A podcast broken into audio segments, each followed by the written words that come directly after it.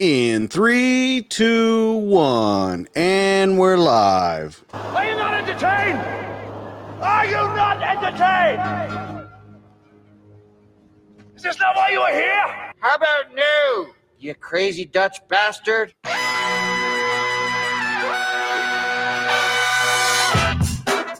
What we've got here is failure to communicate. 60% of the time, it works every time. That doesn't make sense. Everyone in this room is now dumber for having listened to it. I award you no points, and may God have mercy on your soul. That's cute. I remember when I had my first beer. Why so serious? I am serious. Now don't call me stuff. What's up, everybody? It's Friday night. You know what that means. It's the DTD podcast. We have an old friend back in the studio, and he needs really no further introduction. We've had him here before. You guys loved him and asked for him to come back again. We have Daryl Davis in the studio with us tonight.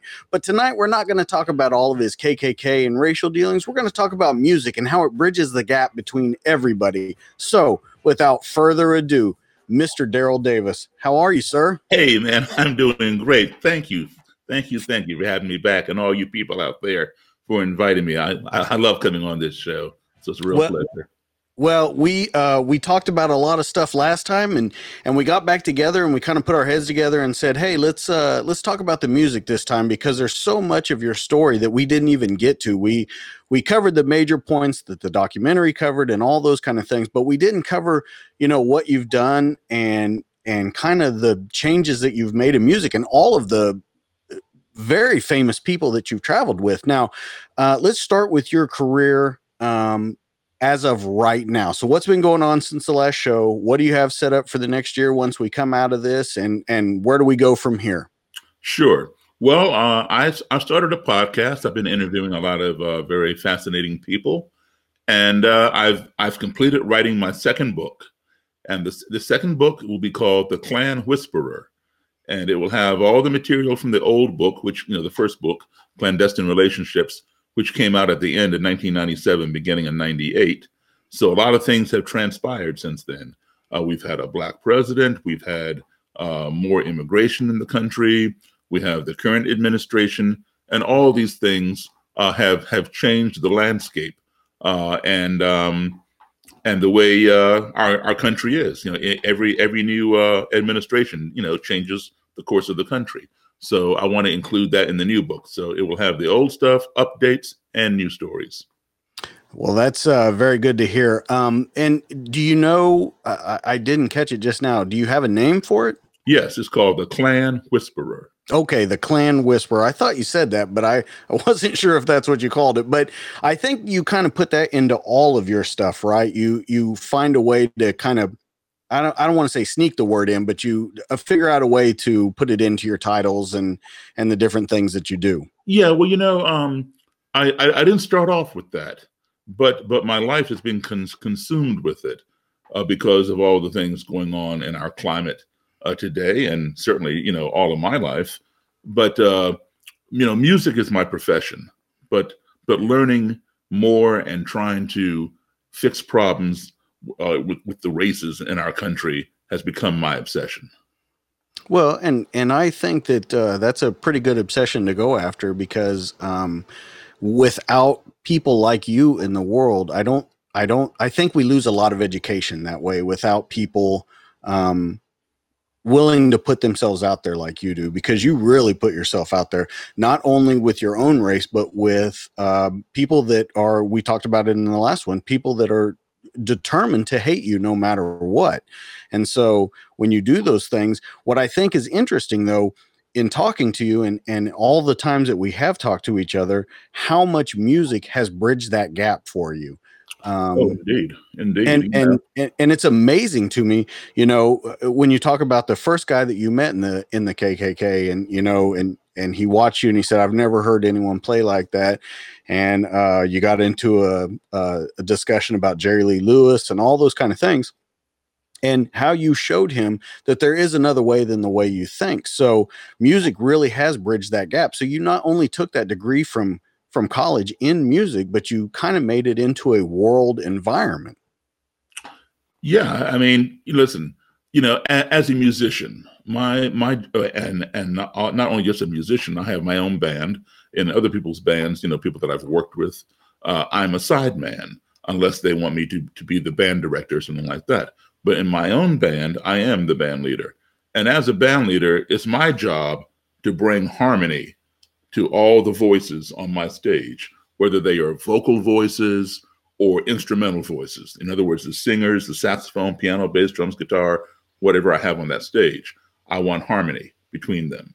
The only time that I want dissonance is with is uh, when I intentionally uh, inject it into the music for effect.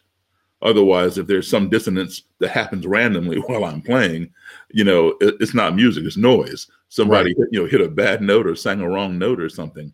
Uh, so naturally, if if I seek harmony on my stage, when the gig is over and I step off the stage and I'm going through society, I want I want harmony there too. I don't want to have to fight everybody, you know, down down on the street or whatever. I want harmony amongst people, just like I want on my stage. So so music, I guess, has has put that in me, and that's how I carry myself even even through life, and that's how I survive. And so, uh, when you were young, you know, on the last show, we talked about when you were younger and things that kind of pushed you in the direction of how you spent your life and your obsession. What really pushed you into the musical field to go to college? To, you know, some people go to college to be doctors, whatever. You went specifically to be a musician. Yes, I did. And I'll tell you, it's kind of, a, of an interesting story. Um, as a kid, I was obsessed with uh, James Bond. I wanted okay. to be James Bond. And I still have my 007 briefcase that I got as a kid. You know, you push the handle and it fires plastic bullets. Oh, I got my my 007 decoder belt. It's probably worth a lot of money these days. It probably is. but uh, you know, I was going to be James Bond. I was fascinated with espionage, but I was equally fascinated with computers. And at that time, you know, I'm 62 years old now, but, you know, as a kid, you know, uh, 10, 11, 12, uh, computers would take up your whole house. Right. They were humongous. And uh, I knew there was money to be had in computers. I never dreamed, you know, they'd become as small as a, as a cell phone. And, you know, they're, they're getting smaller by the day. Uh, but I knew there was money to be had. So each vocation was pulling at me with equal force. So I was I was immobilized, stuck in the middle, because you know it was equal force on either side. Mm-hmm. And uh, I, so th- this went on throughout my uh, my teenage years, and uh, I was coming into uh, eleventh grade in uh, in high school, and you know you got to start thinking about you know what you're going to do in college. Right. And um, I kept trying to figure out how can I, oh, well, which one which one am I going to be?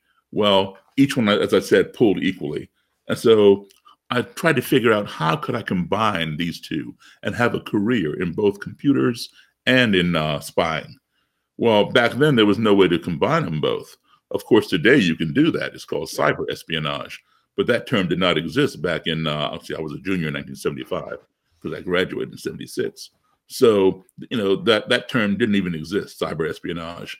And so I, I thought about people that I admired. You know, who who are some of my idols? And almost instantly, two names just popped in my head. I'm not kidding you. Uh, one was Elvis Presley, and the other one was Chuck Berry. Now, I never played music other than my record player. I was not a musician. I could not play an instrument, anything like that. Uh, but I, I, loved music. And uh, the reason that they popped in my head, what I thought about them was these two people had made millions upon millions of other people all over the world happy with their music. They had touched them, people that they would never meet. Most people never met Elvis Presley or met Chuck Berry, uh, you know, but they certainly heard their music. And if they were lucky enough, you know, maybe they saw them on TV, or if they were really lucky, you know, they got to see them in concert, live performance. But but but uh, but very few actually came within contact of them. And so my dream was, um, I want to play music. You know, I, I want to make people happy. So my first goal was to to see those guys, see those see those guys perform. And uh, well, when they came around, I got tickets. I went and saw them. My my next then, my my dream became bigger. Okay, now I want to meet them. you know, well, that's a little harder because you know they got a, yeah. they got a buffer between them and the audience and you know and fans. And so, but I accomplished that. I met I met I met each of them, and um, and then my goal became, you know what, I want to play with these guys. So I never got to play with Elvis uh, because he died in 1977, the year after I graduated high school, my first year of college. Um, but I got to play with his band uh, after his death. And The Jordanaires, right? the Jordanaires. I've played with uh, James Burton, uh, his uh, his last guitar player, and uh, other people uh, in tribute shows uh, to uh, to Elvis. Uh, J- uh, James Burton was working with uh, Jerry Lee Lewis when I uh, when I played with him. I you know I, I I did I did numerous gigs with uh, Jerry Lee Lewis. Uh, I was on I was Chuck Berry's piano player, so sometimes it would be Chuck Berry and Jerry Lee Lewis or uh, uh, Little Richard be on the show, Chubby Checker, different people. Yeah, there's a young there's a young Jerry Lee and a young me. Back when I had hair on my head and I was about a hundred so pounds less. Don't we all wish we could go back there? I'm trying. I'm trying. but uh, anyway, um, so you know, I got to meet a lot of different people, and um, I played with Chuck for 32 years. Uh, you know, before he died, um, not all his gigs, but you know, but a lot of them, mostly East Coast, and and some in in the uh, in the Midwest. Uh, so that you know, that was that was my dream to to make people happy. And I tell you, I would much rather be on stage playing some some rock and roll or some boogie woogie or whatever than yeah, and seeing people dance on the dance floor in front of me rather than be at some rally ground seeing a cross of flame and people marching around, you know, proclaiming some kind of supremacy or something. Um, but that also has to has to be done. You know, that, has to be addressed. And as you pointed out earlier, you know, the power of music. Um, you put you pointed the example of the man I was playing in a bar one night with a country band, and a man approached me right after I uh, finished the first set, taking a break with the band, and he says to me that this was the first time he ever heard a black man play piano like Jerry Lee Lewis. and I thought, and this guy was older than me. I mean, he was like 15, 18 years older than me. And I was, I, I was not offended, but I was surprised that he didn't know the black origin of Jerry Lee Lewis's style of piano playing. And I explained to him that I learned it from the same place, you know, Jerry Lee did, from black blues and boogie woogie piano players. That's where that rockabilly rock and roll style came from. And he was incredulous. He, he didn't believe me, even after I told him, you know, I know Jerry Lee. He's told me himself where he learned. And he didn't believe that either. But he was fascinated enough with me that he invited me back to his table and, and bought me a drink. And um, then he said this was the first time he ever sat down with a black man. And um, when I asked why, it later came out that he, finally admitted he was a member of the KKK. So that's the power of music. That you know that is the power of music. And I mean, think about it like this. Okay, so you know we're we're on kind of a semi lockdown now. We're like in phase two or something. Right. Um, so ordinarily, if if uh, it's Friday night, uh, chances are I, I would be playing somewhere. But um, if uh, if I was off and I wanted to go dancing, for example, I might go down to a club that either features a DJ or features a band, and and you know dance. And uh, so let's say I go to the club, and the dance floor is full. There's a good song on. I want to dance. I'm going to look around and see if I see a single lady who's, who's unattached who might want to dance with me. And I see some lady sitting at the bar, and she's patting her hand on the bar in time to the music. So obviously she likes that song too. I don't know her, but I'm going to walk over and say, "Hey, you know, would you would you like to dance?" She says, "Sure." Hops off her bar stool. We go to the dance floor, and we're dancing. Now I don't know this woman, and if it's a slow song, we're like this, wrapped around each other and slowly turning around on the floor. And I don't even know her, right? If it's a fast song, you know, we're apart, we're shaking, you know, whatever. And then at the end of the uh, song, I escort her back to her seat, and I say, "Hey, you know, I'm my name's Daryl Davis," and she says, "You know, my name is Mary Smith or whatever." And um, I said, "So what do you do, Mary?" And she says, "Well, I'm I'm vice president of uh, the East Coast division of Microsoft." Oh my goodness. yeah, she's making half a million dollars a year, right? And she says, So what do you do, Daryl? And I say, Well, I'm a cashier at McDonald's. Well, you know, I'm I'm making what, like nine thousand dollars a year, maybe. Um, where would two people that far apart, you know, social economically, come that close? Music. Music brings you together. If you work for a computer company or you work for a bank and you have a party, everybody at your party will either be all all computer type people, programmers, IT, software, hardware, computer sales, you know, all that kind of stuff. That will be the bulk of your party. Or it'll be all banking people, the tellers, the branch managers, the auditors, etc. But when you go to hear music, everybody is there. The computer people, the bankers, uh, the restaurateurs are there, school teachers, the cashier at the grocery store, the guy who picks up your trash on Saturday mornings, the guy who paints the WLO line down the street, uh, etc. Everybody's there because everybody likes music. And that's why the Klansman was there, because he liked music too. So music does have that power. And and we have only um, tapped the tip of the iceberg as to how important music is in our lives. And I'm not saying this because I am a musician. I'm saying this because it's true. Uh, music is considered to be a luxury in this country, not a necessity. It is indeed a necessity. Absolutely. And unfortunately, yeah, unfortunately, every time you know there's a economic downturn and budgets get cut, the first thing to go in our school system Arts. are the arts. Exactly. Uh, academics are kept, obviously, sports are kept. That's good too. But music and the arts are cut. And that's very unfortunate because, you know, we rely on that. It teaches us so much that we don't even realize. Um, we learn how to, how to work with each other by playing instruments, ensemble, playing our parts, and then and they all blend together and create the whole song. That's that's learning how to work with other people.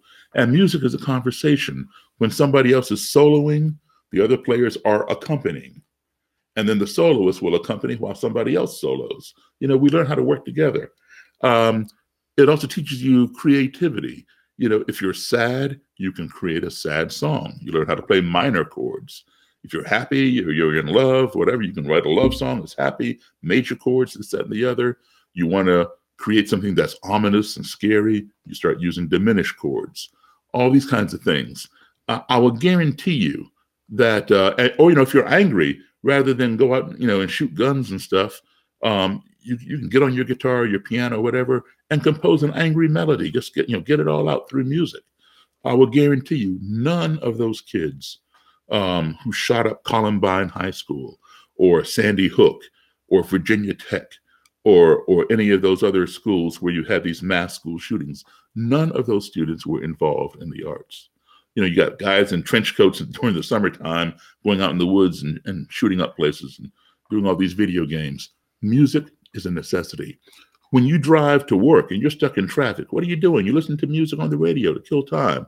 You're jogging down some path. You got your earbuds in, you know, bopping so you know you're not, you're not focusing on your running because you get tired and you stop. You just keep on listening to that music, keep on going. You're, Right. You know, you're ironing clothes, you listen to music. It's a necessity. Uh, when people get off work and they go to happy hour, they go somewhere, there might be a solo person playing the guitar, just, you know, setting the mood in the bar or whatever.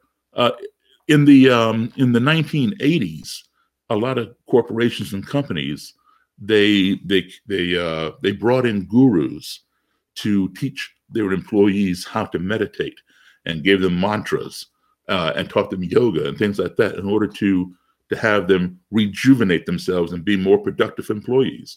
And that worked. That worked. In the 90s, these same corporations decided you know try another approach. They gave their members uh, memberships. I mean, their their employees memberships to to gyms so they could go and work out, and that made them more productive.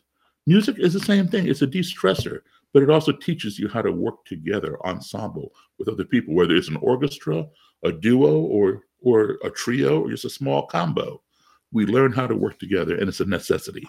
So that's why I'm such a big advocate for it. And as you saw in in the real life example of myself and the Klansmen, it was music that brought us together. Otherwise, he never would have approached me unless he wanted to throw me out of there or something. But uh, and and the hypothetical example I gave you, where you know, we go somewhere and and we like a song and we see some somebody else who likes the song and we get together and dance. You know, that's the importance of it. Well, eh, you know, you bring up an, an important point when you talk about music. And music has, for a long time, had kind of a stigma attached to it. Uh, and I'm speaking about all the times where they said that that music made people do things. What what are your thoughts on that? Because you were just talking about bringing people together, music being essential. You have another group of people that say that certain types of music or certain lyrics or or beats or whatever drive people to do things. What are your thoughts on that? Yeah. Well, music can cause people to dance, that's for sure. It, it can cause people to get up out of their chair. but uh, there are also other properties of, of music that um, that are, are employed. And as I, as I said, you know, we're just barely touching the tip of the iceberg. Uh, it's still a new um, science called music therapy. And when I was in college majoring in music, you know, they offered a, a degree in music therapy. And even, you know, even then it was even more newer than it is today. Uh, they play certain types of music in the psych ward uh, in hospitals or, or sanitariums to keep people calm, you know, calm them down.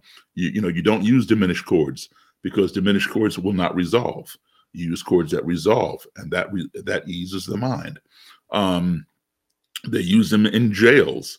You've heard of dentist office music, which is like really boring, you know, like elevator music, right? Elevator music. Yeah, that's what I was going to say. Yeah, it's called elevator music. It's also called dentist office music. It's the same music. Or they play elevator music or dentist office music in the dentist. You know, when you're there getting, you know, getting drilled in your mouth. You know, they're not playing heavy metal because it would freak you out. So they play that elevator. I, I got to say though, I would like to see that one time at least. yeah, you, are you're a sadist.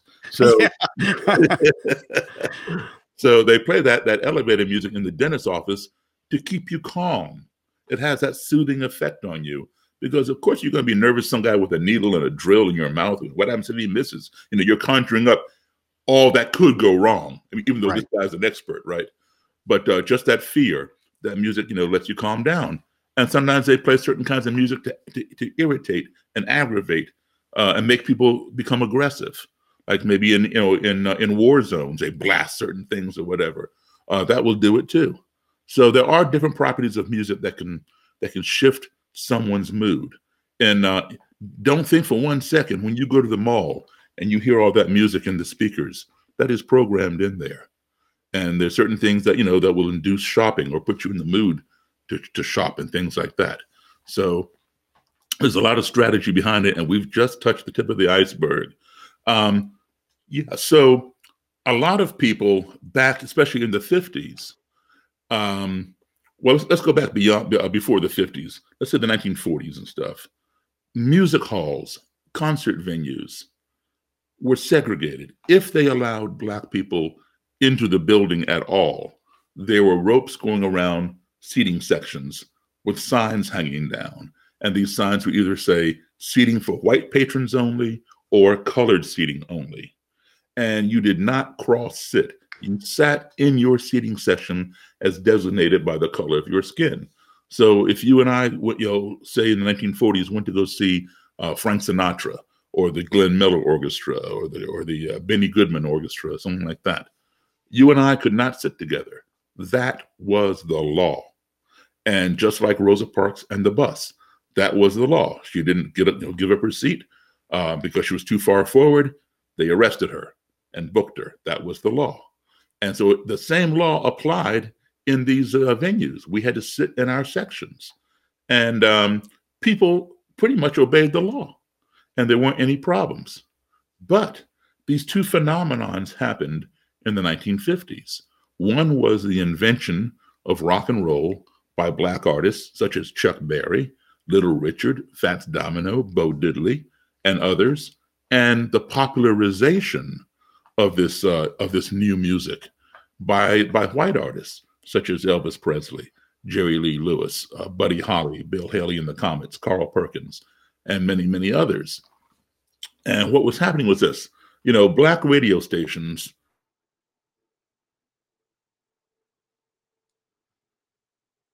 Well, looks like we lost him for a second. Let's see if we can get him back. Pick up your you know your wattage and broadcast all over the place. We Uh, lost you for just a second. Can you go back? Uh, you froze up for just a second. Okay, do you remember what I was saying?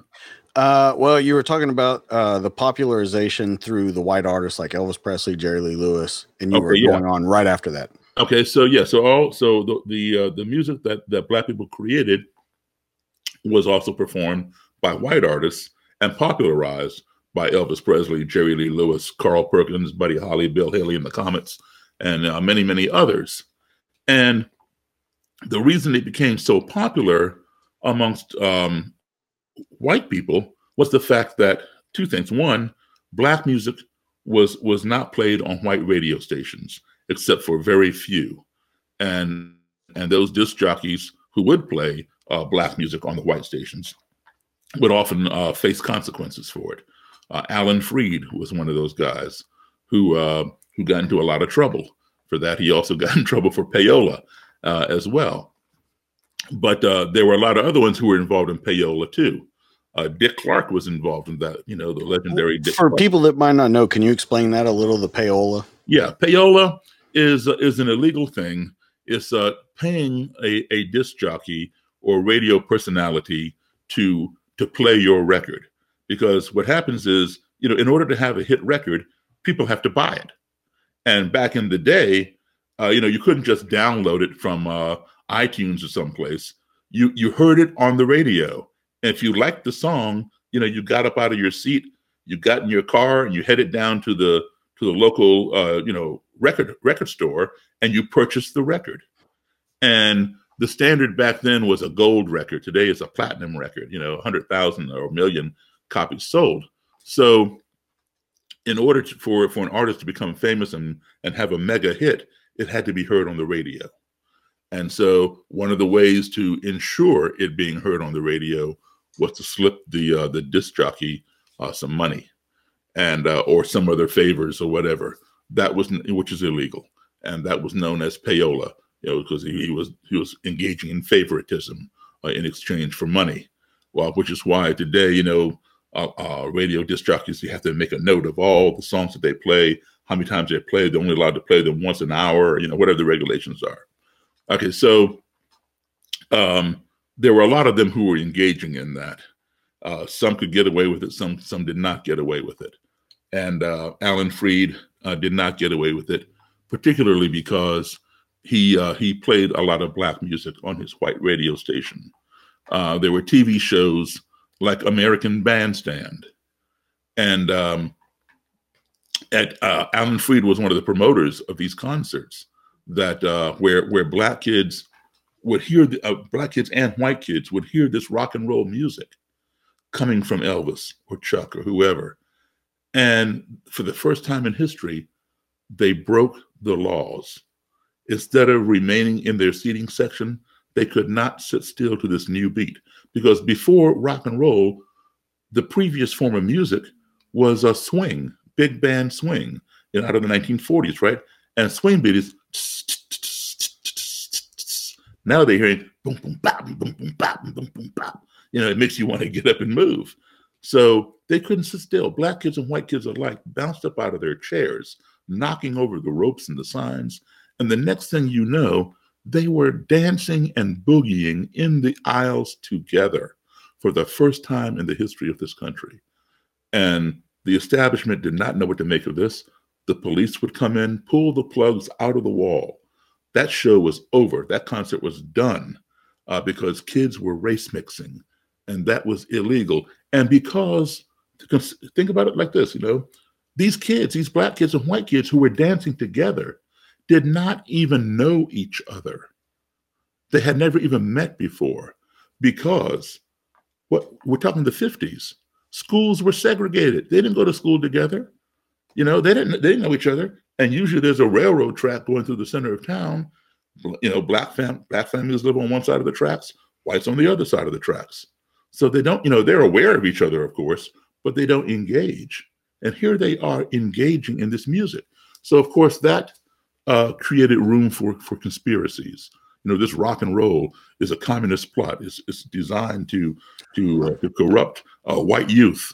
You know, and, and everybody knew it was created by black people because white people were singing "How much is that doggy in the window," and and black people were singing "Blah blah blah blah blah," blah you know, all this other kind of crazy kind of music. So you know, black black musicians were corrupting white youth, and that also led to why the establishment did not like Elvis Presley. Um, let's talk about Elvis for a second here. Elvis Presley was a very, very talented uh, white singer, a musical artist, but he started out as a truck driver. And he, um, Sam Phillips of Sun Records in Memphis, Tennessee, had had a had his own record company recording. It was called Phillips Recording Service. They changed it to Sun Records. Sam was a white guy. He loved uh, black music. He loved the blues. He felt it, and that was his kind of music. He recorded a lot of the blues acts of the day, people you never even heard of, and now they become famous, like B.B. King, uh, Rufus Thomas, Pinetop Perkins, a lot of these guys. But he could not make a lot of money again because white stations would not play the records. And the black stations that would play the records, they only have a low wattage. So they only had power to broadcast maybe around the neighborhood, where the white stations had a lot more wattage. They could broadcast all the way across the state and across the state lines into other states. So that they had a wider audience. More people would buy records from listening to the white station because it was a, more people. And so Sam Phillips thought to himself and said, he made he made the comment, if I can find a white man with that Negro sound, I could make a I, I could make a million dollars. And so he was out uh, distributing his records to record stores one day when Elvis Presley came into the uh, recording service to record a song for his mother. It was called My Happiness, old song put out by the Ink Spots. And I think Al Jolson also did a version of it in the 1920s or something. Ink Spots did it in the 40s. So it's one of his mother's favorite songs. He recorded it, and the receptionist, uh, Marion Kisker, was was sitting there, and she heard Elvis's voice and had to check and see that that he was it was really a white guy singing like this because he sounded black. And so when uh, she took down his name and number, and when Sam Phillips came back, she said, "I found the guy for you, the perfect guy. He, he's a white guy, has that sound." And now the story goes, Sam called him immediately. That's that's not how it went. Uh, Sam, you know, put it off for about three months or so, and, and she kept reminding him. And then finally he called uh, Elvis. And Elvis came in and sang a bunch of uh, bluegrass songs, and Sam wasn't feeling it. So he told them to take a break. And they took a break, and Elvis was just beating around on his guitar, singing an old black blues song called That's All Right, Mama. And Sam said, That's it, and turned on the uh, recorder and started recording it and made them do it again and again. That's what I want. And that became Elvis's first record. It's an old song by Arthur Big Boy Crudup, a, a, a, blues singer. And so Elvis put out That's All Right Mama. And um, when Sam gave it to one of the very few disc jockeys who would, white disc jockeys who would play black music, he played it. Kids went crazy.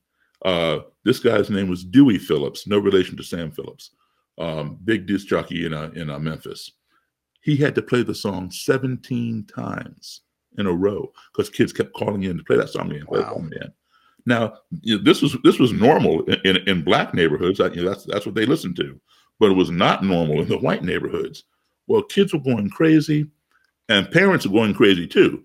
Like you know, they wanted to get that stuff off of there, and they would call into the station and complain. You know, how can you play that so and so on on on the station? Get him off of there.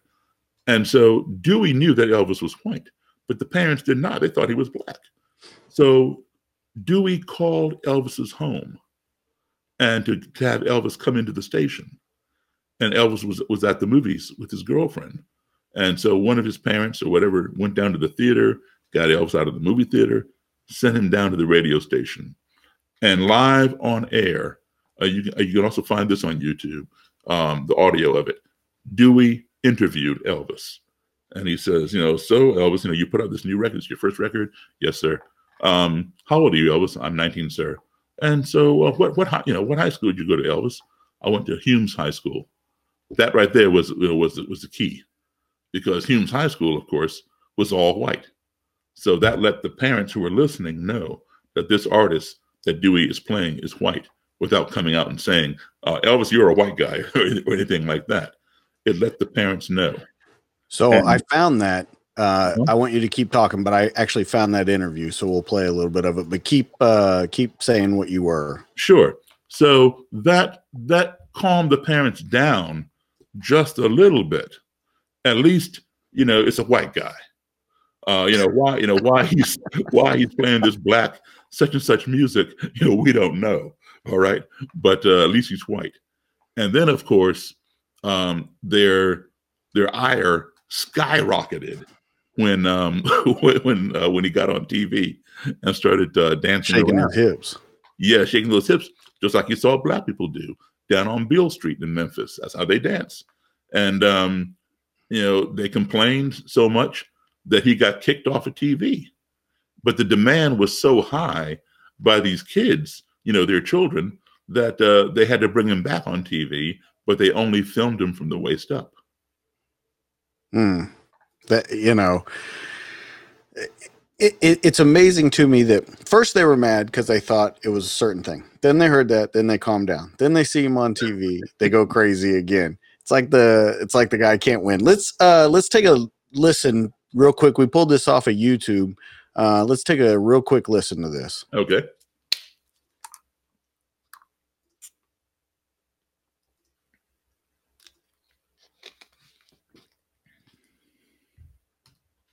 Well, you know what? Hold on. Let's see if we can.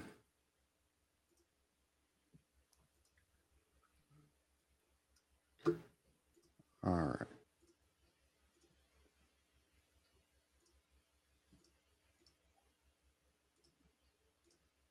Oh, okay, here we go.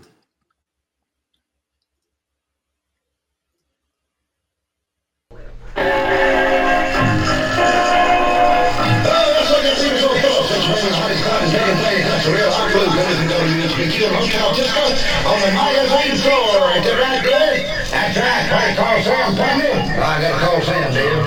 D. Picker. How you? Good to see. How you doing, buddy? Pretty good, partner. Uh, get your wheelbarrow load of mad hogs. Run through the front door and tell them sup, sent you from Rick. Hut and move. I got a new song we're going to play here. We're going to cut loose this new, cut loose this new song.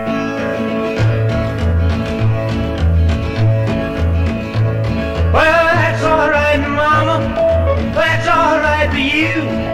That's alright, Mama. Just any way you do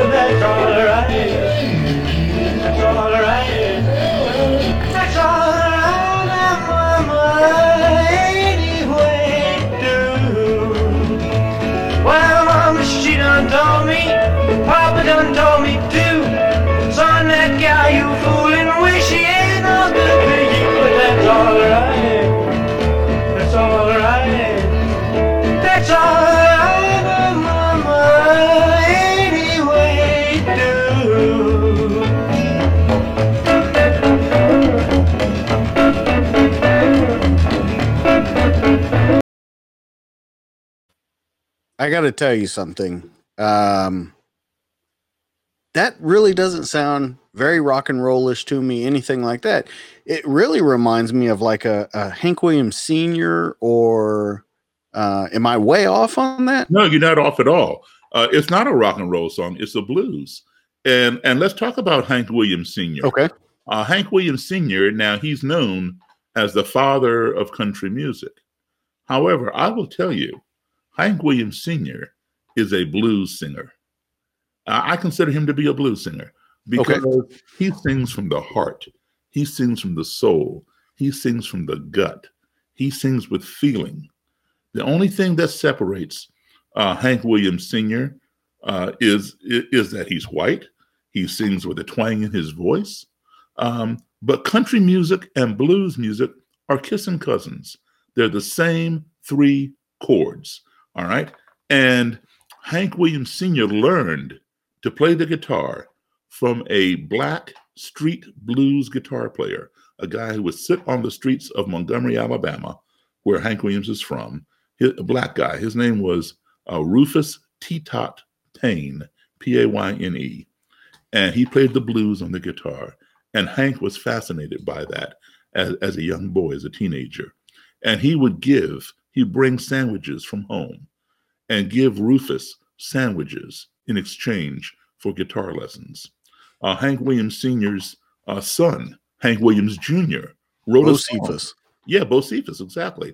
Wrote a song about uh, Rufus T. Tot Payne. And it's called T-Tot. And um, he talks about, about his father's uh, influence of, of T-Tot. And uh, if you listen to Hank's songs, you know, Your Cheating Heart, You Win Again, Love Sick Blues, Move It On Over. Move It On Over is a straight up blues, a straight up blues. Came home last night about a half past 10. Baby of mine, she wouldn't let me in. Move it on over. Well, George Thorogood redid it.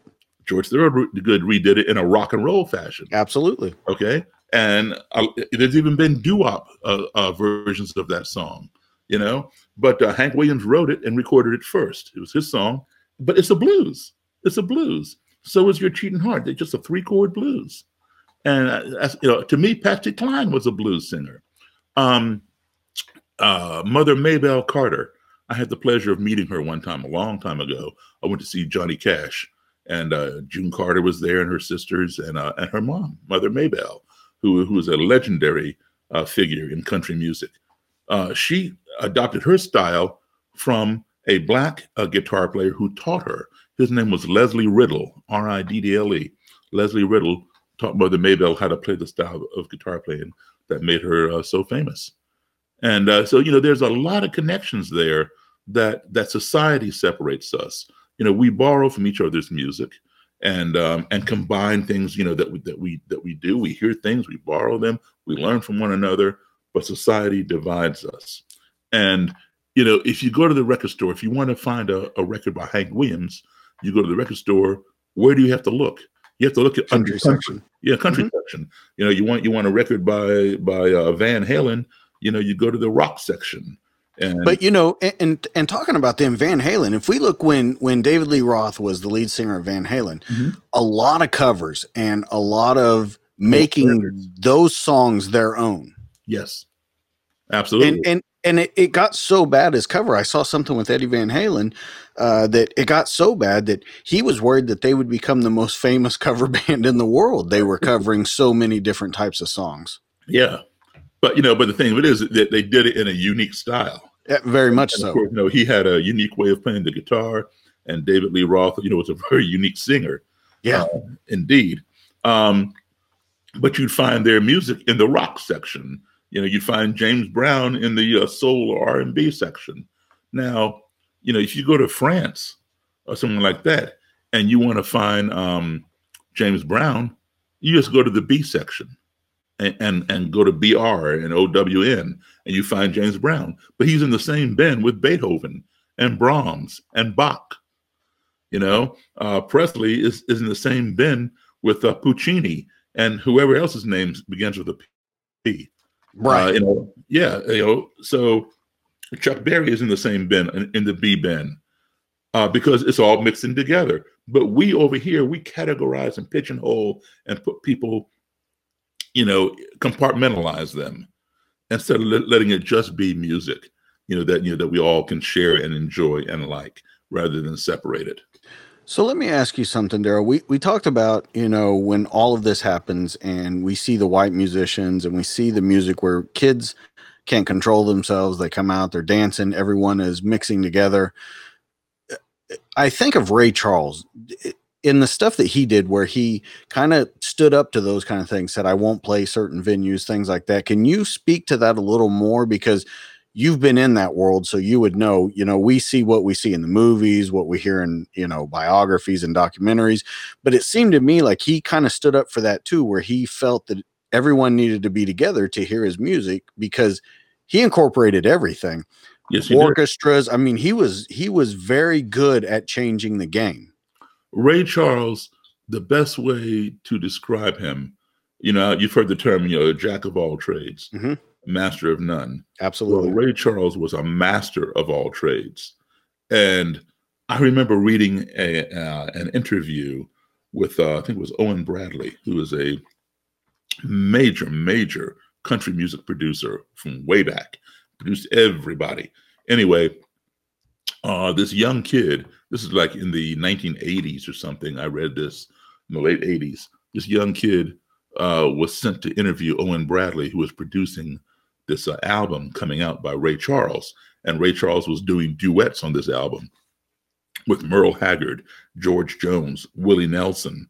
Um, I think he recorded what seven Spanish Angels with uh, Willie Nelson or somebody, and uh, all these great country duets. And uh, so this young writer for some Nashville newspaper was interviewing the producer, and um, he said, "You know, how do you feel that that Ray Charles will do, you know, doing country music?" Obviously, this kid was too young to remember or know that Ray Charles had a gold country album in the '60s. And you point out those orchestras, and you know that he put on there with "Your Cheating Heart" and Mm-hmm. "You Win Again" and "Hey Hey Good Looking" and all those great songs that he did. And he just he owned them. You know, he did them his own way, and it, it, it made number one on the country charts. Uh, anyway, he so he so not knowing this, this young guy, he, he who had not done his homework, said to, said to the producer, you know, how you think Ray Charles will will uh, will fit in with this country? And the producer said something that I think is the best description of Ray Charles. He said, Ray Charles is like an elephant. He can sit wherever he wants. and that is the truth. But yeah, Yeah. you know, Ray Charles, um, Chuck Berry, and Little Richard both, uh, all three of them, uh, got to the point where they would not perform uh, on, you know, if if the audiences were going to be segregated.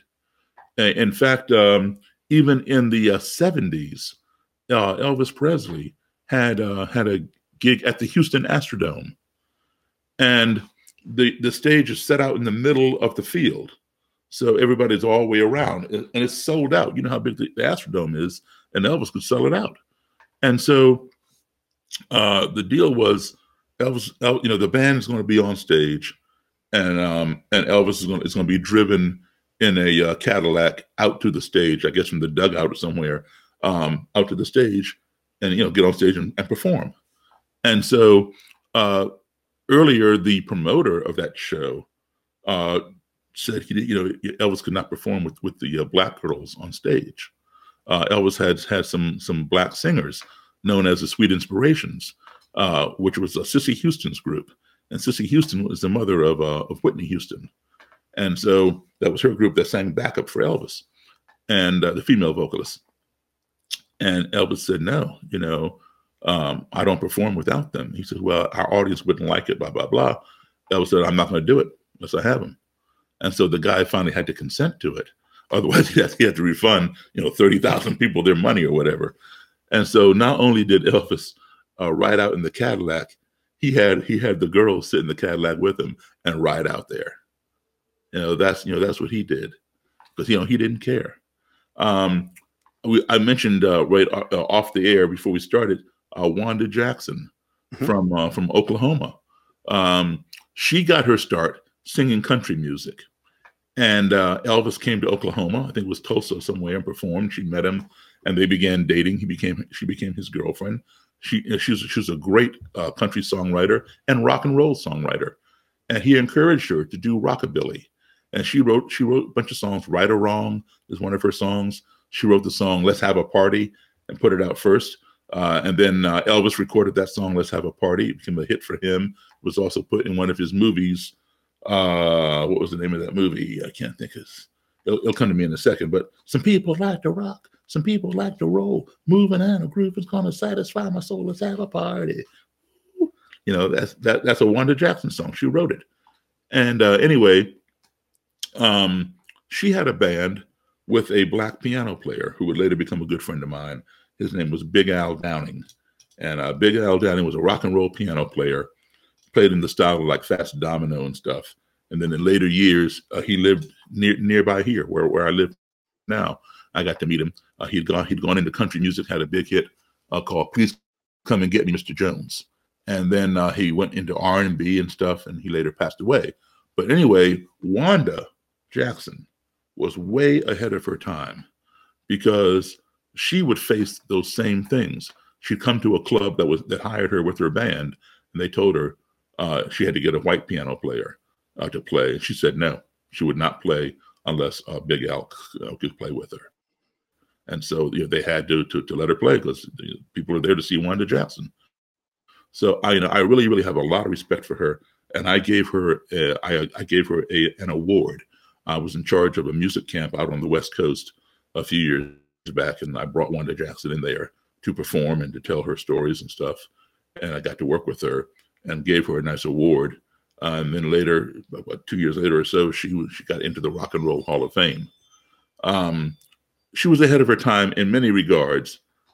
She's a white woman singing black music, rock and roll, rockabilly, and she's defying the establishment as a woman, defying the establishment, saying she's going she's not going to perform on stage unless this black piano player can be on stage with her. It's one thing for a white guy to say that. Well, but don't you think she was defying the institution by being a woman in rock and roll? Yes, absolutely. At that time. Absolutely, absolutely. You know, she, that, that's why I honored her. You know, but uh, e- even before her, you know, there were others. Benny Goodman, for example, um, had had a black. Uh, uh, first, he had a black guitar player named Charlie Christian, and he faced that same thing where he said he would not play unless Charlie could be there. And then later, he had a black piano player, jazz piano player named Teddy Wilson, and then he had Lionel Hampton, the great Lionel Hampton, on Vibes. Um, you know, all these, uh, you know, black guys playing with him.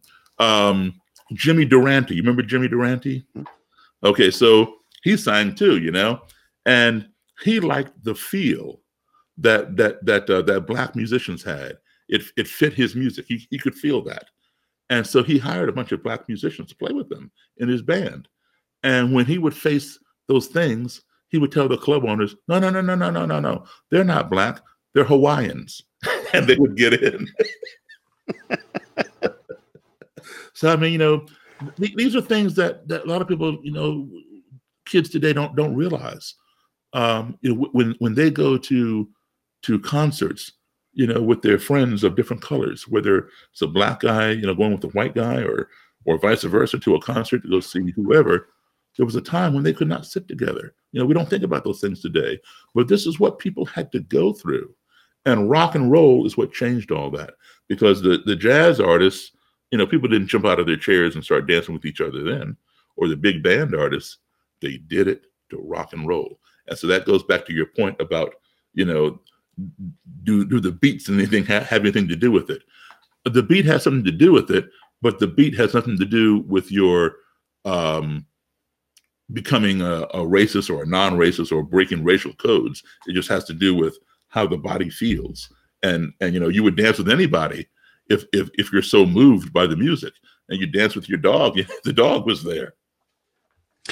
So in in talking about all this and talking about um, everything that has kind of transferred over, we talked about Ray Charles a little bit, and all these people that transition between all these different genres of music. Uh, w- once again, talking about Ray Charles, like gospel to country and western to R and B to, and, and we see that throughout. Who do you think has done that the best, or who do you think has left the best legacy of? And I understand how you feel about Ray Charles taking him out of the equation. Who do you think otherwise best exemplifies that? That has just crossed all of those boundaries, all of those different types of music.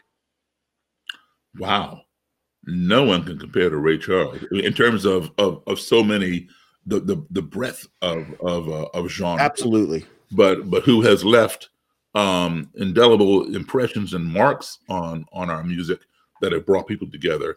You know, certainly Elvis Presley, certainly Chuck Berry, certainly BB King, um, the Rolling Stones, Well, you know who I was going to say? Johnny Cash.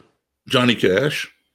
Uh, and, and the Cash reason the blues singer. Folsom Prison Blues is a blues. Absolutely. And the reason I, I say him is because you saw towards the end of his life when he started making all the albums with Rick Rubin, and uh, he made like four American, I think it's called American Songs or American Dream, something like that. He kind of crossed all over that. He was doing like Nine Inch Nails songs on Yeah. there. Uh, he he was doing all those things, and I was very impressed at at the age that he was at because he was in a very advanced age when he made these last albums. Uh, how he was able to still cross over and make that music kind of his own because he made it sound different than than everyone he was covering. And Yeah. and he got really religious in the end too and started Yeah. making a lot of religious songs. And uh, you know, you can uh, also a little piece of uh, history. You know, Johnny Cash, before he married uh, June Carter.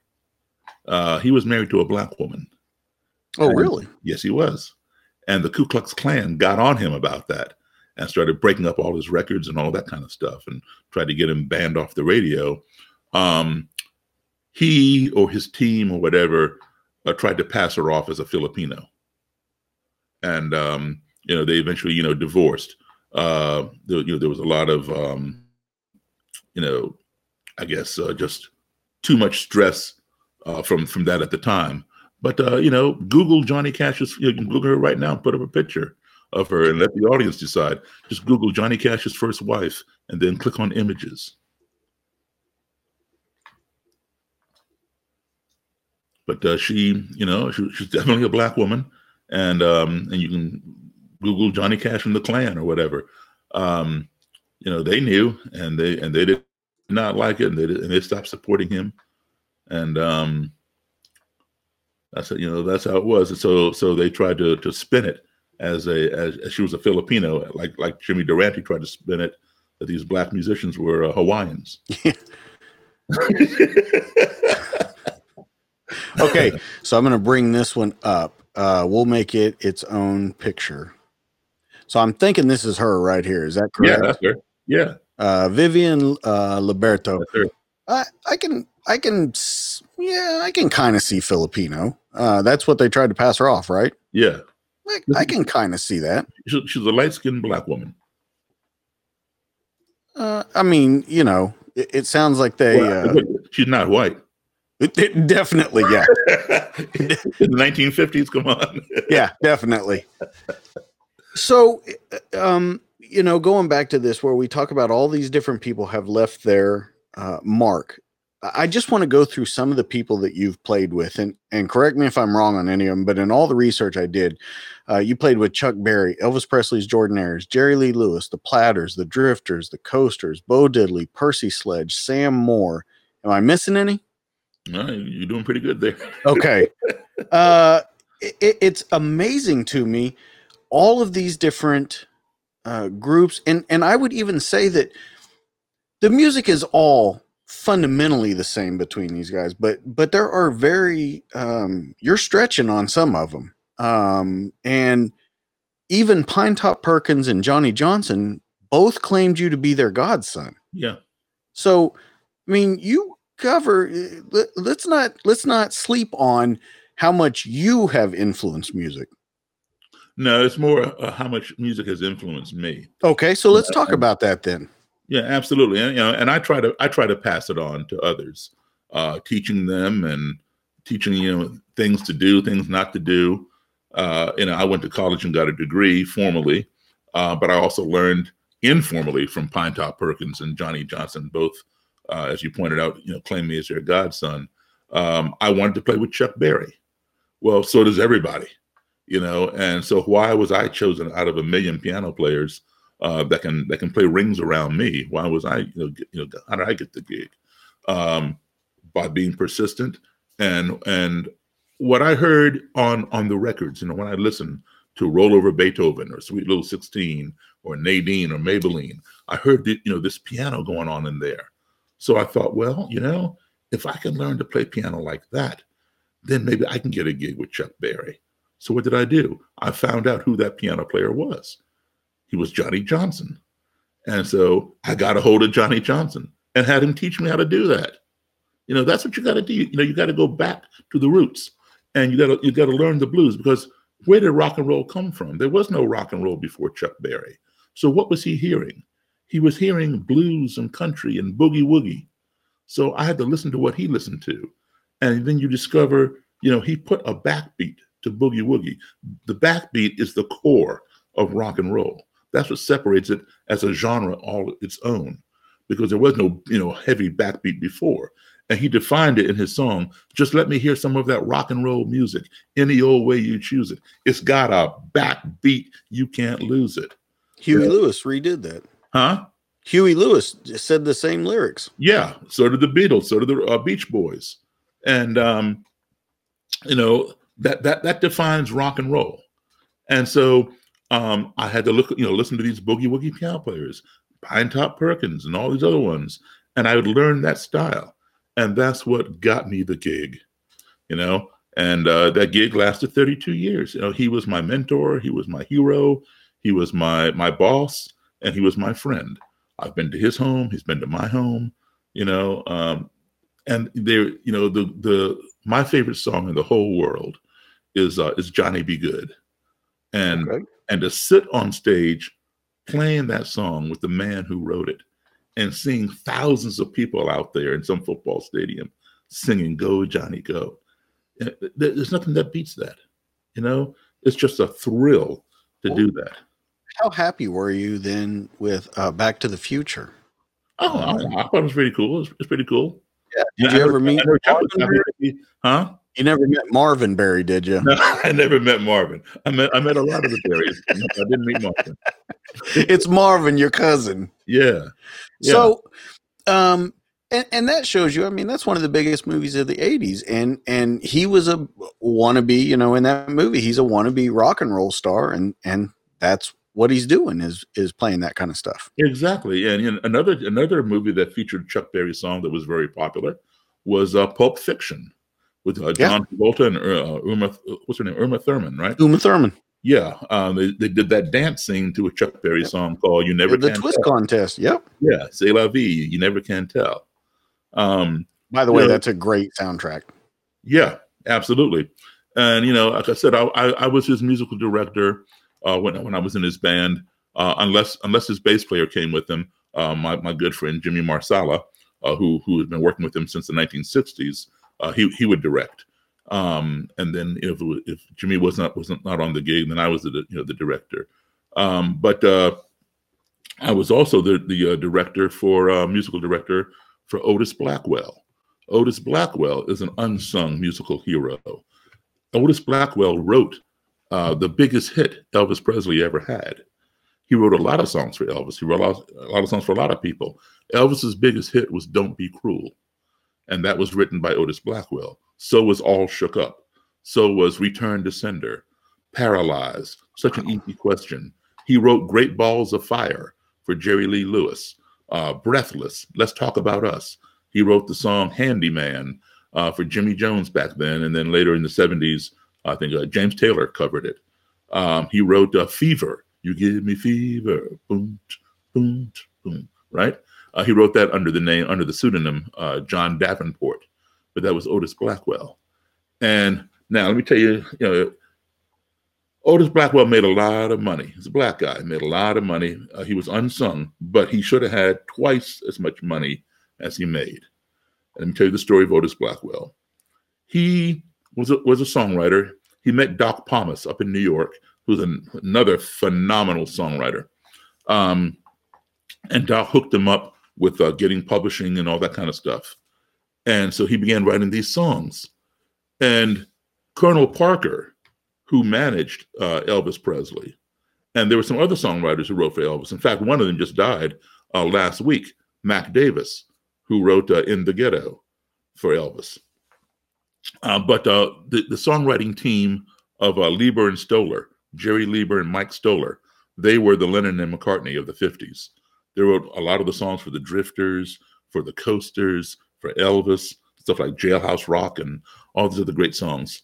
Um, they got a hundred percent of their writing royalties, as they should. All right. Colonel Parker told Otis Blackwell, if you want Elvis to record your songs, you have to give Elvis 50% writing credit. In other words, you're going to split your, your, your royalties in half with him, even though Elvis never wrote one word in a song. So then, how did Ray Charles get away with it? He owned his masters. He all those things. So, what's the di- because we're all in about the same time period. So, Yeah.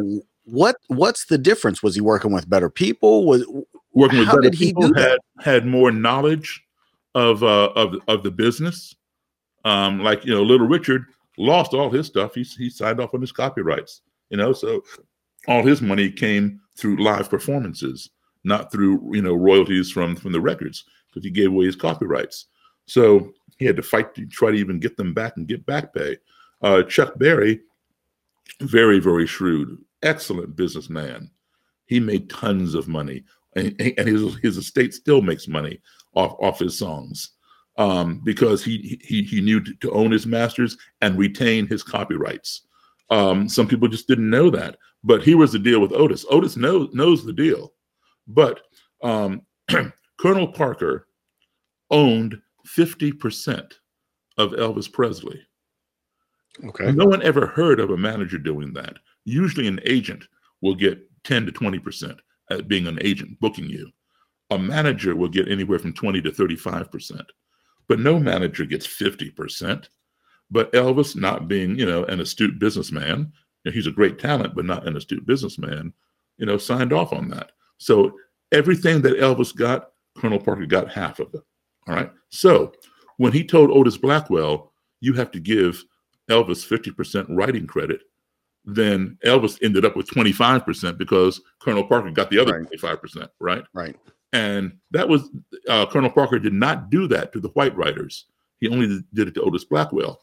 So when I worked with Otis Blackwell uh, for three years, I said to him, I said, why did why did you do that? Why, why did you give that up, man?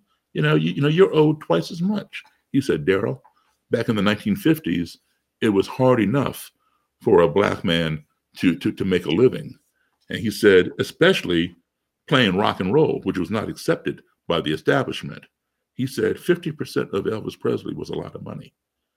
And it certainly was. Otis was, was, a, was a wealthy millionaire, but he should have had twice as much. So, do you think the difference then, in going back to the question I asked you, Ray Charles was kind of his own man. Yes, he was. Ray Charles was a Uh, very smart man. When when we're talking about Blackwell, he's I don't want to say he's relying because he's not because he's writing the songs, but he's relying on the fame of Elvis to make Yeah. the money. Ray Charles is relying on himself to make the money. Correct.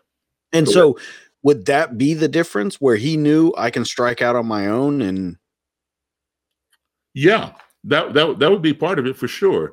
And he had a good relationship with Atlantic Records, you know, for what he recorded for. You know, he he he, he proved himself. He made these hits, and then he would say, "I'm not recording anymore unless I own the masters."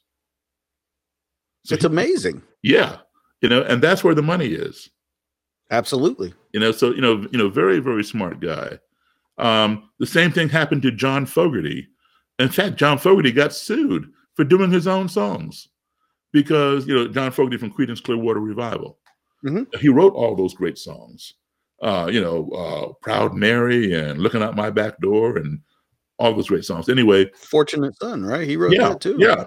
So, um, but he didn't own the copyrights. He he he, he let them go. But, You know, and what happens is So I guess you need to explain because uh, for everyone to understand, explain when you say they lose the copyrights. They write it; it's theirs going into it. Correct? I mean, they're coming up with it. They're doing the song. So how do they lose the copyrights to it?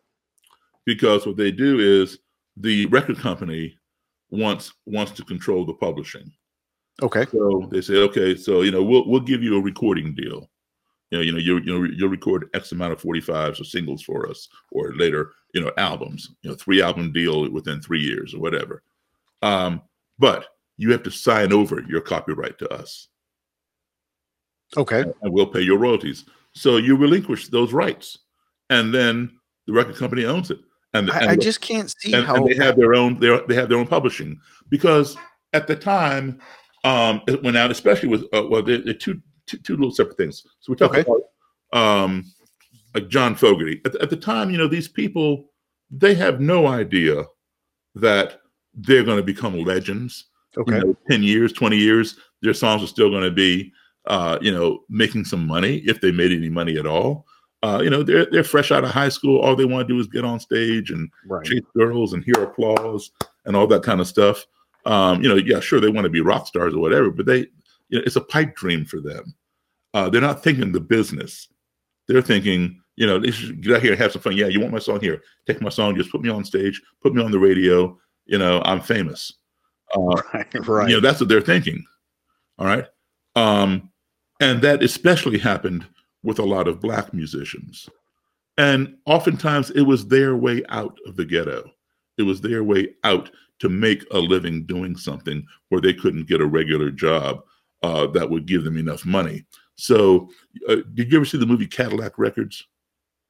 Uh, that was the one about uh, uh, Chess Records.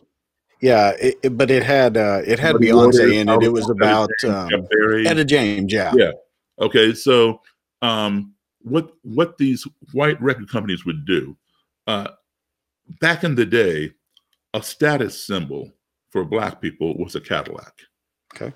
You know, when you know when you had a Cadillac, you had made it. You you were it, uh, and it was thought that really you know only white people could get Cadillacs uh, because black people couldn't afford them. They didn't have the jobs to get a Cadillac. And now um, this record company is saying, okay, so you sign over these these songs to me, Tutti Frutti and Good Golly Miss Molly and whatever else, um, and I'm going to give you a brand new 1956 Cadillac. Now the the Cadillac only cost like what twenty five hundred dollars back then or something. Man, I've made it. I got me a Cadillac. Ride around town with the top down, all the girls climbing in. You know, isn't, isn't that what that song is about? Pink Cadillac, Bruce, Bruce Springsteen, all the little girls, hey, the girls go by, right? That's what it's all about. So, and, and and what did Elvis do since he got his uh his, his- a bunch of money? He went out and bought a pink Cadillac, right? And he bought and gave his friends Cadillacs. that's what I was about to say. Didn't he buy his mom a Cadillac and Yeah. everything too? Everybody a Cadillac. So it's a status symbol, you know, especially to somebody who who who comes from from poverty. And Elvis came from poverty. All right. A lot of these black artists came from poverty. So you know they get these Cadillacs and and to be given a brand new Cadillac of that year, you know, not not some five year old, ten year old Cadillac, but a brand new one of that year.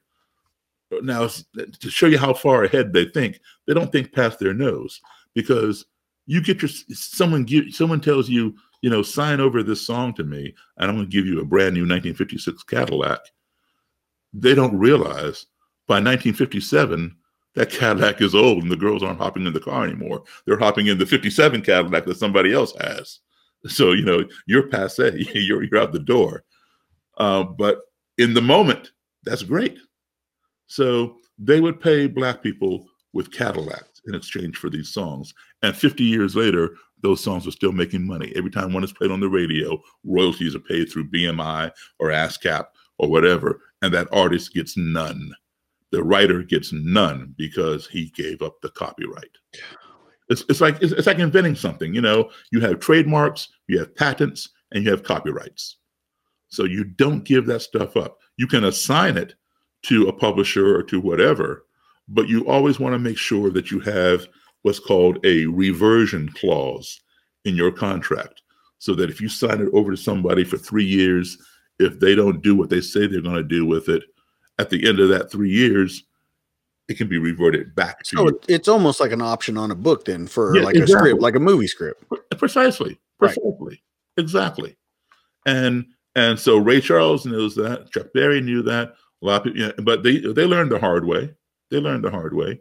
Uh, but you know, some people make the mistake over and over again. Some people only make that mistake once, and that's what has to happen.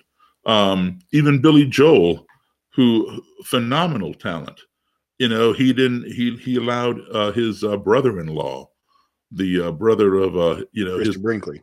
Christie Brinkley to to be his manager. And he didn't watch, you know, what was going on, and he took all his money.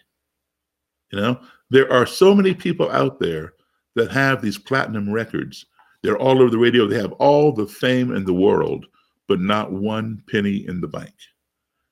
And you know, sometimes it's, it's their own fault for either trusting somebody they shouldn't trust or not learning how to do the business. I'll tell you a very interesting story. Um, yeah, I'll tell you two interesting story- stories that are combined. Okay. My, you know, I majored in jazz. That, was- that was my major at Howard University, and and my uh, my lead teacher, my my head instructor, would always call me a prostitute, and Okay. he, was, he was serious too. And um, I don't know where we're going with this story. well, um, there, there's a term, and it's it's not a nice term, but it's used in uh, in different genres of music. There are what are called jazz Nazis. There are classical Nazis. There are blues Nazis, and what that means is it's a derogatory term, but it means that that they are purists. Mhm. So if you're a classical Nazi, uh, the old term is a classical snob or a jazz snob. You only play that kind of music. You Only play things on vinyl. Only play yeah, yeah, a vinyl Nazi, you know, or whatever. right. Okay, you know, audiophile or whatever, these things. So the derogatory term is Nazi. And um, he he told he says, you know, why are you here uh, majoring in in jazz and and you're out uh, you know playing rock and roll and all this stuff? You know, you're prostituting yourself. You know, because I should only be focusing on on jazz. Well, so um, one day I had some some free tickets to go see Sonny and Cher, and uh, Wow. yeah, so uh, I had nothing else to do, and um, I, I, I have to to do that disclaimer as to why I was there. Anyway, I don't think that helps, but it's okay. okay. so I go there, and you know when these people come to town, uh, now of course I'm in the union, but um, back then I wasn't. I was a student. Uh, they have to hire you know union musicians for the for the pit band, and so I'm there, you know, watching Sonny and Cher. Who do I see in the pit band? My instructor. Oh, So I, I, you know, when he got done, I'm like, so who's pimping you?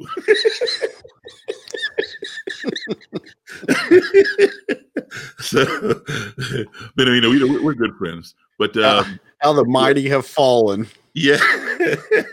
so one day, um, I was uh, he, he he was he was playing in the pit band, and he got me some tickets um, to see and a backstage pass and stuff to see uh, Isaac Hayes and Dionne Warwick. They were touring together, and the the, uh, the the title of the tour was a man a man and a woman, something like that. So anyway, I go, and I'm backstage, and um, Isaac Hayes had this large entourage, and there was this guy in this. This is in the '70s, and he had on this like Superfly polyester bright yellow suit with a feather in, in, in his in his in his hat, and he just kept zipping around the backstage area, zoom, zoom, zoom, zoom. He wasn't doing anything, but just zipping around. And so he had zipped by me one time too many, and I just asked him. I said, "Hey, man," I said, "You know, uh, what, what exactly do you do?" And he says, "I don't do a damn thing. I'm nothing but a flunky." Those were his exact words. Yeah, and Good I- to know your place, though. yeah, exactly. So, uh, you know, I just looked at him and just, you know, okay. And he just kept on zooming around, doing nothing. Well, guess what? A couple years later, Isaac Hayes declared bankruptcy. Now, and and his wife divorced him.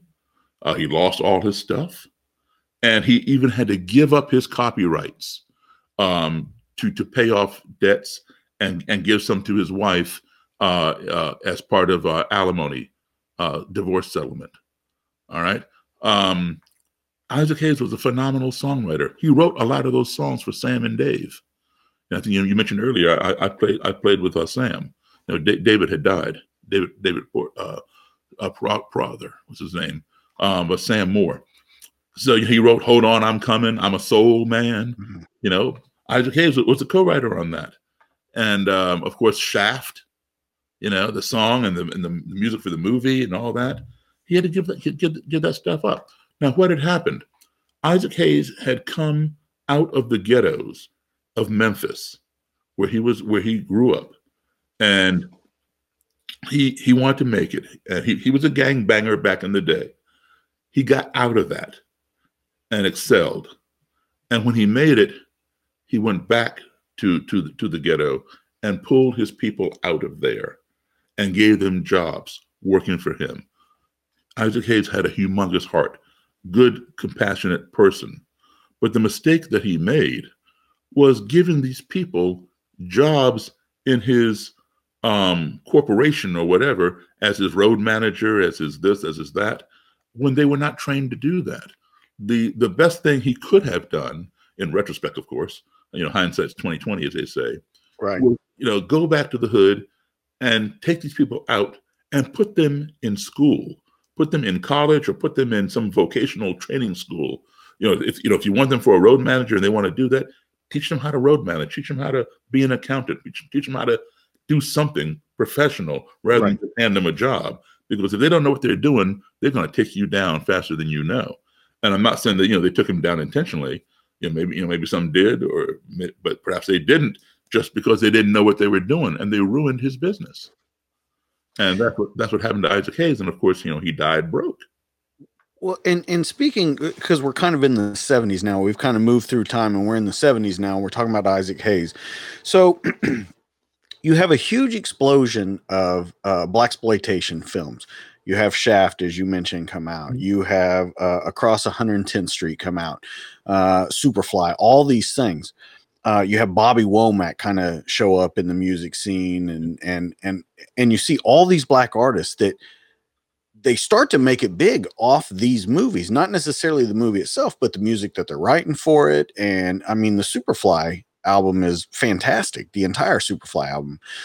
Do you think that those two had something to do with each other?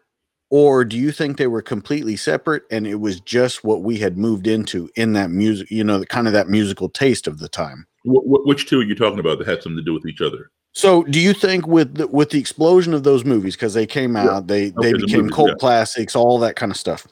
Absolutely, it's, it's definitely correlated. Uh, you know, people people see the movie. If the movie's a hit, then generally the soundtrack becomes a hit. Um, you know, you look at all these uh, like like James Bond, for example. You know, uh, Live and Let Die became a hit. The one um, that Adele did became a hit, uh, Right. Because, because the movie was a hit. So yeah, it's, it's definitely uh, correlated. And usually, you know, there won't be a soundtrack for the movie unless the movie is a hit and then they put all the songs on there, just like a you know a Broadway play. If it's a hit, the next thing you want to know is they're going to put up you know the original soundtrack from the Right. Broadway, blah blah blah. So there's definitely a correlation. And speaking of Bobby Womack, I met him one time. Uh, I was I, I played a gig for um, uh, um Ted Kennedy, and uh, at at his house. Um, Ethel You're- was there. You're talking about the Senator Ted Kennedy. Senator Ted Kennedy. Yeah. Okay. Okay. So uh, he was married to Ethel Kennedy, and uh, they lived over in McLean, Virginia. And uh, I was backing up the Coasters, and uh, and Mary Wells, and some other people, and uh, other artists. But uh, so I'm there, and uh, Mary Wells at the time was uh, was dating uh, Bobby Womack, so he'd come he'd come along with her. Uh, I, I like Bobby Womack a lot. Yeah, I like Mary Wells a lot. well, I mean, I, I like Bobby Womack too, but uh, but, but You just liked her more. yeah. But Okay. you know, uh, it, it um, and I mean, it was it was a double pleasant surprise for me uh, because I didn't know she was going to be on, on on the gig. I just knew I was backing up some different artists. I knew I was going to be backing up the coasters, but I didn't know who else. And um, she was there, and she was like my favorite singer in 1964 when I was a little kid. Uh, my my favorite song was uh, "My Guy." Yeah. and uh, yeah, and there, boom, there she was in, in in person, and she was such a nice, nice lady. It, it's nice when you meet uh, kind of the people that you look up to, and they, you know, they say never meet your heroes and stuff. Yeah, so- yeah, you might be disappointed. yeah, yeah. So let's go through real quick through time. I, I want to talk um, as we go through each decade. 40s, your favorite artist of the 40s. Uh, Louis Jordan. Okay. Louis Jordan would be one of them. What would we know him for? Caledonia, Saturday Night Fish Fry. Ain't nobody here but us chickens. Uh, I'm definitely going to have to look those up. Well, how- old are you? Uh, I am 44. Okay, okay, that explains it. I know some of that music. I just never heard of that one. Uh, Yeah. Okay, 50s. Chuck Berry, Okay. Elvis Presley. I mean, a lot of those people. Little Richard, Jerry Lee. So I think that's what you would be based in then. I mean, I think Yeah. that's, yeah. So 60s? Um, 60s. I like James Brown. I like um I like the Beatles. I like gosh, a lot of people. Um wow. It's hard to say because the, the 60s was, was a whole decade, you know, 10 years, where the 50s was- only a half a decade because rock and roll didn't, didn't start in 1955. Right, right. Um, I like I liked this guy who was a one hit wonder, Bobby Hebb. Uh, you don't know the name, right? But you know his No. song, "Sunny." Remember that song, "Sunny"? no. Oh man, you got you got everybody's done "Sunny," and uh, I, I I love Bobby Hebb. Um, I also liked uh, Roy Head, who just died a couple weeks ago. I got to work with him too. Treat her right. Okay. Yeah. All right. Uh huh. Um, I like Bobbie Gentry. Remember Okay. her? Ode to Billie Joe.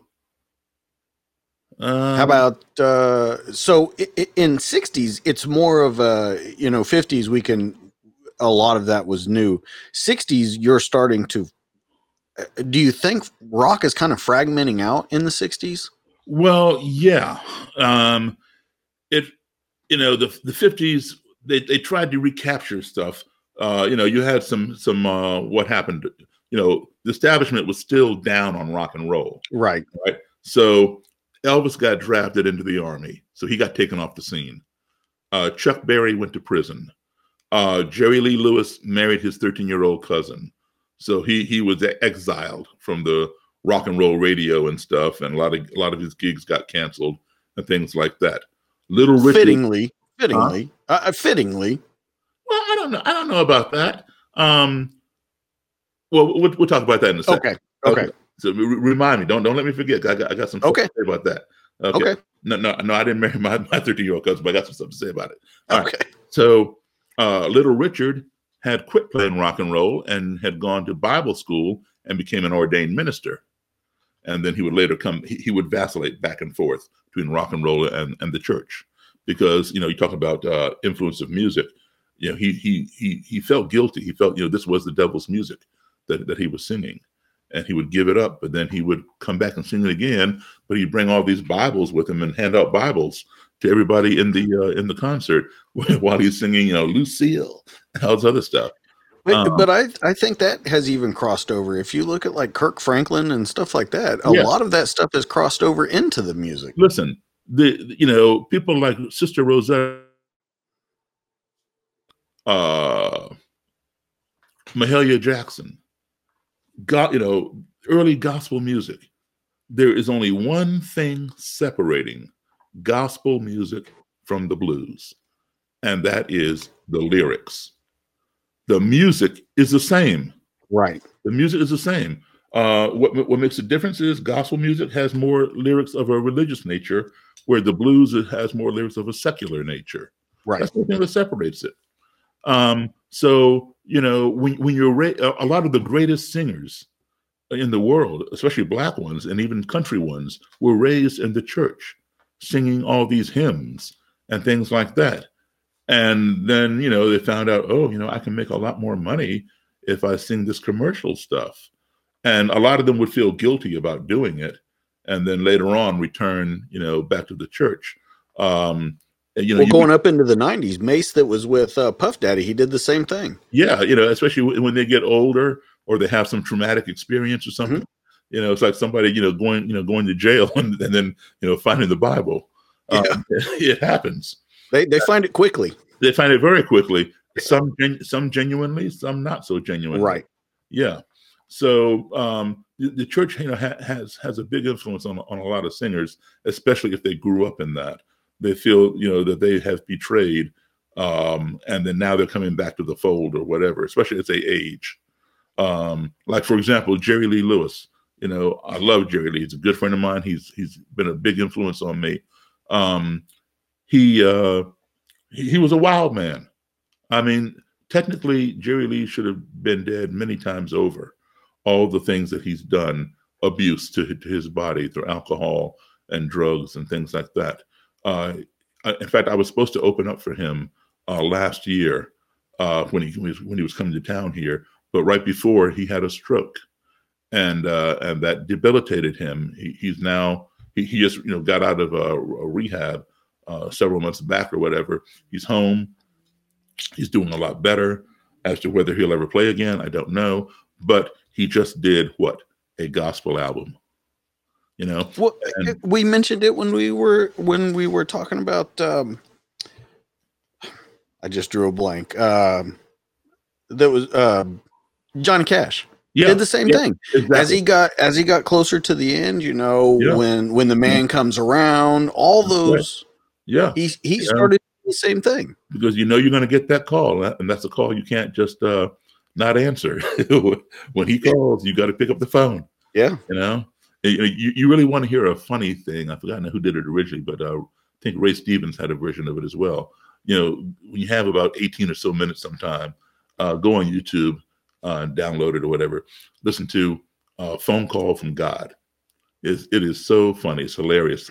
A country artist. Well, Ray Stevens was kind of a comedic writer. Yeah, yeah, yeah. He he did a version of it, I believe, but it was done originally by somebody else.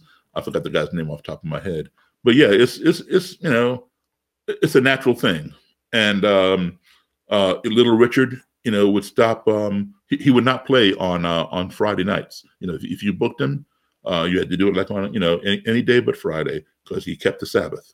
So you know, um, you, you could you could not book him on a Friday night, no matter how much money, you know, you would uh, you would offer him. Um, Right. But you know, gr- great singer, you know, ph- phenomenal singer, and you know, I'm I'm very sorry to see him go because he was. Uh, Let me. Uh, I've got a picture of you two together. and yep, and, and Wesley Holt, he's given me this this Bible book of his. Yeah, it it's uh it it's strange to I- think it's strange to a lot of people to see that as as uh, they get older. They they know these people as wild men and and all that kind of stuff. And when they see them get older, I mean, I I hate to keep going, uh, you know, back to him, but when you when you talk about all the people that we've talked about, and um, you you see their change as they get older. I don't know if it turns certain people off, if it brings new people in, but it's definitely not what you're used to from them. Yeah, you know, and I mean, I, I'm guilty of that too because you know, as a kid, I'd I'd watch uh, Leave It to Beaver. I had no choice. I mean, there were, you know, I had to watch Leave It to Beaver and uh, Little Opie Taylor on uh, Andy Griffith, um, and all these people make room for Daddy and uh, you know, Father knows best. All these Right. kids, you know, that my age, you know, that I could try to relate to as best I could because you know they all were white kids. But uh, you know, I see Ron Howard today, and he's balding. Um, you know, but so am I. You know, but when I think of Ron Howard, I think of Little Opie Taylor, and you know, when I think of Or, uh, or even Richie Cunningham. exactly, yeah, yeah. I mean, I, I, I, I could pretty much accept Richie Cunningham, Okay. and you know, but now you know, we won't talk about his brother because that guy's been off the rails for years. Yeah, so- yeah he, he took off, man. You know, he, he wasn't even put on the show anymore. You only saw him like once or twice. but uh, I, you know, I loved Happy Days and all that, and you know, he, he he was like around my age, but it's hard for me to see him as my age because I always t- picture him as that little kid on Right. in Mayberry or on Happy Days, and and you know, and then you know, when I look at myself in the mirror and I'm aging, you know, I have to realize, hey, you know what? You know, it's okay for him to age too. Yeah, yeah. It, it it happens to all of But us. but but you, but you know, but see, but here's the problem. Psychologically, it hurts us because when we- Absolutely. when we see them age, it means we're aging, Well, and and we don't want to accept that. you know and and i think back even like i said i'm 44 and i i see well there's two things that i see now uh i see you know my daughters will show me something and I, I don't know who that person is before i knew oh i know who that is i know who that is Mhm. i don't know who these people are they show me and i don't understand i've gotten to that age now where i don't understand some of the stuff they do like i don't get the point of it like Yeah. tiktok i don't get it I don't either. it, it doesn't make any sense to me at all. Uh, they dance all the time now, and it looks like they're having a seizure. Uh, I don't, I don't know what they're doing. So I've, I've reached that point where you start looking back and think, oh, you know, they had a, they had a great documentary on YouTube about the '80s, and each Sunday they would do a different uh, year of the '80s, and I remembered all that stuff, and I think, I think back, man, that was a long time ago. Now that we talk about it, and in speaking of that the music world has changed so much in that time frame.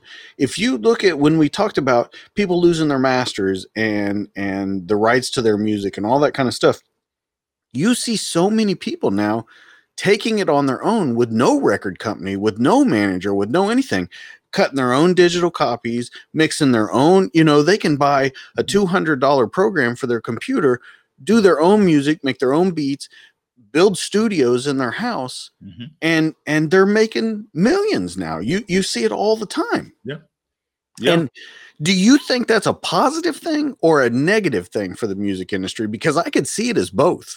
I can see it as both too. Uh, the positive thing is the fact that you don't have to be, for lack of a better term, uh, raped by by these corporations and these um, these greedy uh, record labels that you know whose books you can't see, and uh, you know th- you know they're making millions of dollars and you're only making a couple thousand here and there Right. uh, things like that. So you know, uh, you put it out there yourself, and now you're competing with them. That's great. But um, on- on the downside, they have the distributorship where they can distribute your music all over the world. Um, you know, you don't have that. You don't have those connections, uh, or you got to hire somebody to do that for you. So, that, so that's more money out, out, the, you know, out the door. Um, and the quality of of the recordings, uh, it's gotten a lot better. It's gotten a lot better over the years because you know the computers uh, have gotten better, um, and the programs have gotten better, the software. But you know, you can generally tell for a long time if this uh, CD was homemade or was it uh, professionally made in a in a upscale you know recording studio. right You know, the, the- the- all these things are built acoustically perfect, and you know you have separation from the from the different tracks and this that and the other. Right. Um, so you know, rather than you know, oh, it was recorded in my basement or my garage or something like that. well, eh, the, the, and and it's crazy because you know I ask you, is that good or is it bad? The reason the reason I look at it as bad is because you almost it almost ends up you you get the wild wild west where it's everybody and and it's it's an oversaturation of music because I think we get to a point where they make this music on their own and everyone thinks they can do it. So everyone makes an album. Everyone's you know, and you get an oversaturation which leads to in my opinion worse music because there's no standard anymore. Exactly. Exactly. It's like karaoke. You don't know what you get when you go to hear somebody sing. You know. Exactly. You know, and, and so that's the only thing, you know, I, I can't go against these people because 10 years ago, I couldn't have done this show. I can't record all this stuff. 10 years ago, I could have never done that. Hmm. So I'm, I'm thankful that it's here and, and I can put this out to, to all these different places.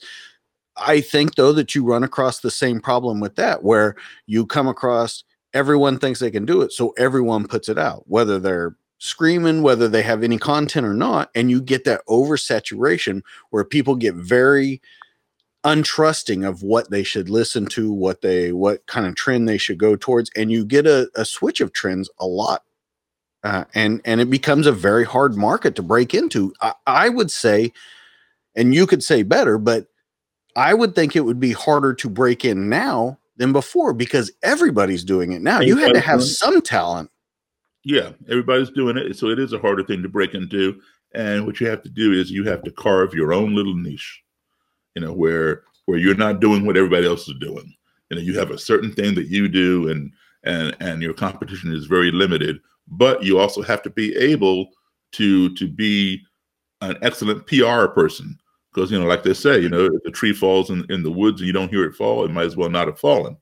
Uh, so you know, you've got to get it out there Right. um, and that's where distribution and and PR come in. Um, you know, that's why people are putting their stuff up on Facebook and on YouTube, and you know, those are good marketing tools also. Um, but you got you know you got you got to do more than that. Um, you know, speaking of, of copyrights and things like that, how important that is. If if you would uh, bring up the song Sure. on uh, YouTube, Chuck Berry, um, "Sweet Little 16." You want you want this you want the studio version. It might be like a I don't know a black and orange uh, album cover you might see. We'll listen to a couple verses of it.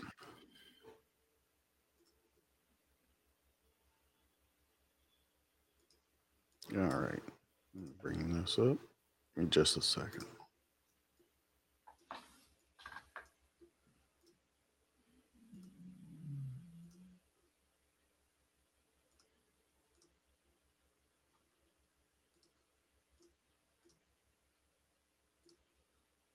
All right, here we go.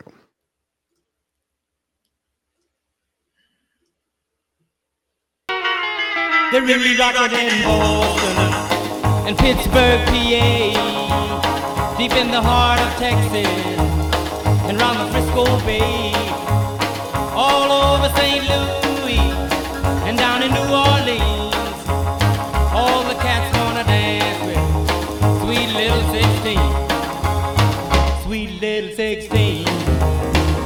Just got to have about a half a million a famed autograph. Her wallet filled with pictures. She gets them one by one. Becomes so excited. I watch her look at her run, boy. Oh, mommy, mommy, please may I go? It's such a sight to see. Somebody steal the show.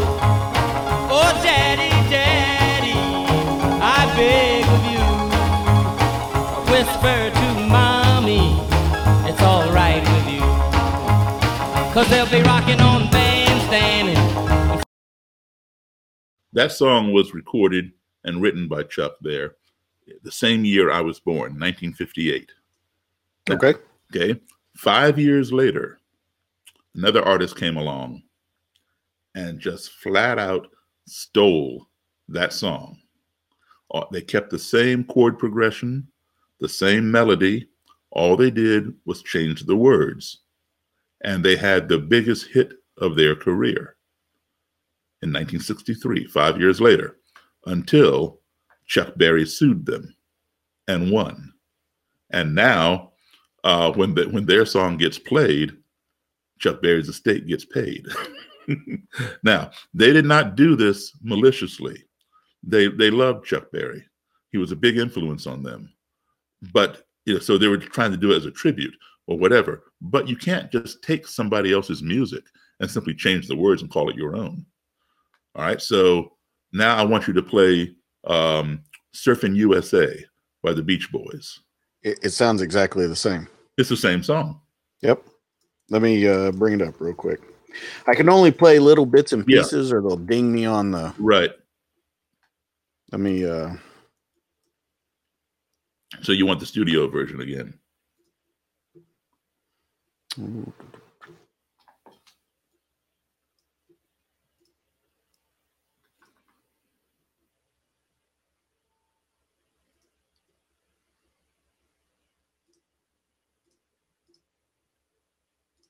the USA, then everybody'd be served like California. You'd see 'em wearing their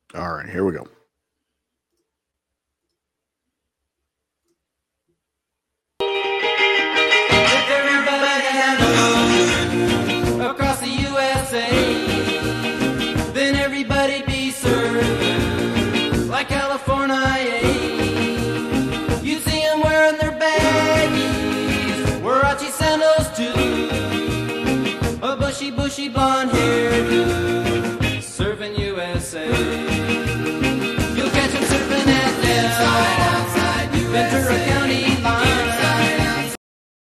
Same song. The same. Yeah. So Well, you know, and it, it's funny, you know, talking about that. Vanilla Ice had this problem when he did uh, Ice Ice Baby, and uh, he got sideways of Queen and David Bowie for using Under Pressure. uh-huh. And he he said over and over in his interviews, no, no, no, no, I have one little last cymbal drop that changes it from what. And if you don't know, you, you know what I mean. If you're not listening to it, and and it seems to be that he got away with it because he said I, I added that one little cymbal drop it's it's different than theirs it's different enough to be different Well, you know, put uh you talk about um uh vanilla ice and, and hold on to him for a second. So this this is why it's important to always retain your copyright. All right. Uh if Chuck had not retained his copyright, he could not have sued. And Right. so so he makes money not only off of Sweet Little 16, but he makes money off of Surfing USA. You know, n- not a bad deal. no not at all because i think they made quite a bit of money off that Indeed, song. And, they still do. It's still being played on the radio. So I mean, Chuck's not around anymore, but but his his family is. So Right. so his estate collects that money. Um, so it's always important to to protect your intellectual property. Uh, you know, and like I said, a lot of these people at the time were young. You know, they didn't they didn't know 50 years later because I mean, you're talking 1958, um, and now we're in, in what 2020. You know, th- those songs are still being played on the Right. stations or whatever, A- absolutely. or or it might get played in a movie like uh like uh Back to the Future. Johnny B. Goode came out in 1958 as well. So they made a movie named Johnny Be Good where that was the theme song of it. It was Anthony Michael Hall playing football. there you go. And um, uh, what was the other movie that that put a revive? You know, you mentioned do, do movies and and and these Fiction songs. did a revival on a lot of old songs. Yeah, and uh, so did uh, you remember the movie The Commitments? Mhm. It, it revived uh, Mustang Sally. Right. Uh Sleepless in Seattle uh Mhm. revived a lot of old Yep, a, a lot of old stuff.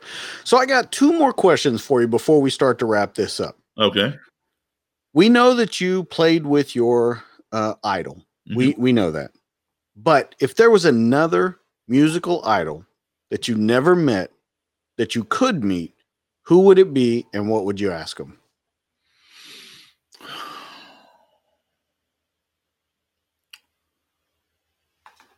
Wow. Um, Freddie King, and I would ask him to teach me how to play guitar like him. Okay. Now can you play guitar at all? Yeah, Oh, okay. Well then we're good. I yeah, mean but like him though. at, le- at least you're not starting from you know the ground floor Well, it's like it's like the guy who um who got his uh fingers you know slammed in the door in the car door or something. So he has to go to the uh, doctor and have surgery and you know be put in splints and all that kind of stuff. And he asked the doctor, "Hey, you know, when when this whole thing is over, and because the guy says you know you got to keep him wrapped up in this cast for six weeks or whatever." And the guy says, "Well, you know, will I be able to play the piano after you know I get all the stuff off?" And the doctor says, "Yeah, of course you will. Yeah, everything will be perfect." The guy says, "Well, that's good because I never played before."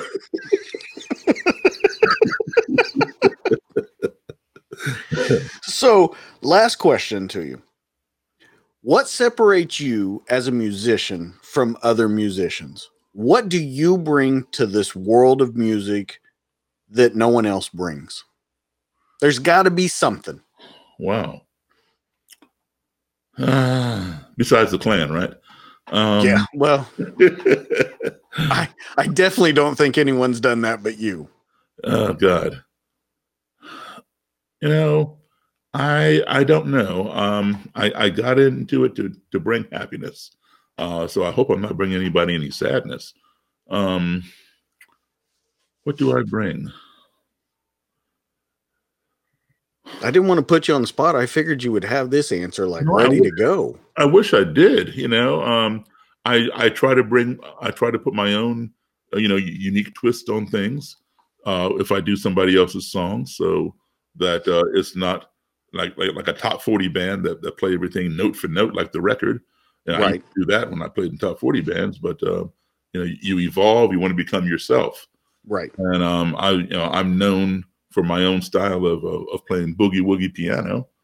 Uh, so that might be one thing, but something that you know uh, what I what I hope that uh, and a lot of people I think have done this, but I hope that people will be inspired uh, by me to to uh, I try to bring education to the songs that you know that I okay I put out.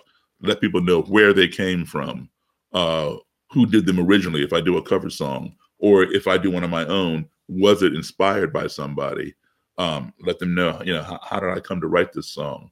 You know, this was influenced, you know, by Little Richard or by Chuck Berry or by Elvis or whoever.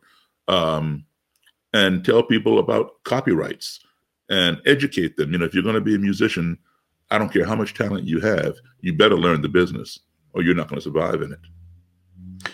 Well, I think that's great. And and to take it a step further, I think that when you talk about education, I think this goes full circle back to our our very first story. When we talk about that guy that you met at the Klan, you educated him on uh the history of that music and you broke down those barriers to show look you've been listening to this all these years but if you listen to this and this and this i mean it's it's where it all comes from so i think you take that education that step too, which, like I said, brings us back full circle to what we do. And that was when I think about you, that's what I think is that you bring different is is the education of we're all different, but we can all come together in this crazy thing called music or however you can mix together is a good thing.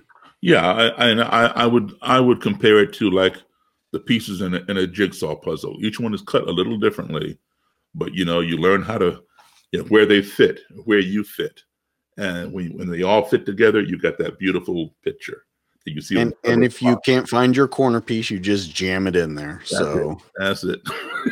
so Daryl, what do you want to promote? What do you want to talk about? Uh, this is it. It's on you now. Uh, you tell us. Well, um, when my new book comes out, I'd like to come back Okay. and talk about that sometime. You are always welcome here. I appreciate Uh, that very, very much. Yeah. So, guys, um, we wanted to bring him back on. You guys wanted him back on. We wanted to look at it in a different approach tonight. Like I said, um, you have so many things um, that that you can teach us about just knowing each other, and I think it's really needed in these kind of times. Um, I want to get further into the next time you come on. We're going to have to remember to talk about uh, when you said that you were into espionage, and I want to kind of go into your father the next time Sure. and talk about is that because I know he was a big influence in your life. If that was what led you to the espionage and the James Bond uh, briefcase and all that kind of stuff, if if that had something to do with it, but I appreciate it so much you coming by, guys. Check out Daryl Davis. You can still check out his documentary, Accidental Courtesy. Um, is there anything else you want to promote right now, other than when the book comes out? Uh, let's see. You can check out my podcast Okay. called uh, Changing Minds with Daryl Davis. You can find it on Apple Podcasts and some of the other uh, podcast outlets. Changing Minds with Daryl Davis. There are a lot of podcasts out there called Changing Minds with so and so and so and so, uh, which are all good podcasts. You know, check them out as well. But if you want to hear mine, you got to say with Daryl Davis. Okay, so Changing Minds with Daryl Davis. You can find it, I'm sure, everywhere that you can find this podcast. So if you want to check us out, you can go to the Facebook group, uh, DTD Podcast. You can check us out on YouTube at the DTD Podcast. Uh, you can check us out on Instagram, on Twitter. On Twitter, it's at Double Speaks, uh, Double Speak DJ. Guys, that's going to be it for this week. Daryl, we appreciate it so much you My coming in to talk to us again. Uh, thank you for everything that you've done again for this world and for the music industry. That's going to be it, guys. That's Daryl. I'm DJ. This is the DTD podcast, and we'll catch you on the next one. See you guys. Take care.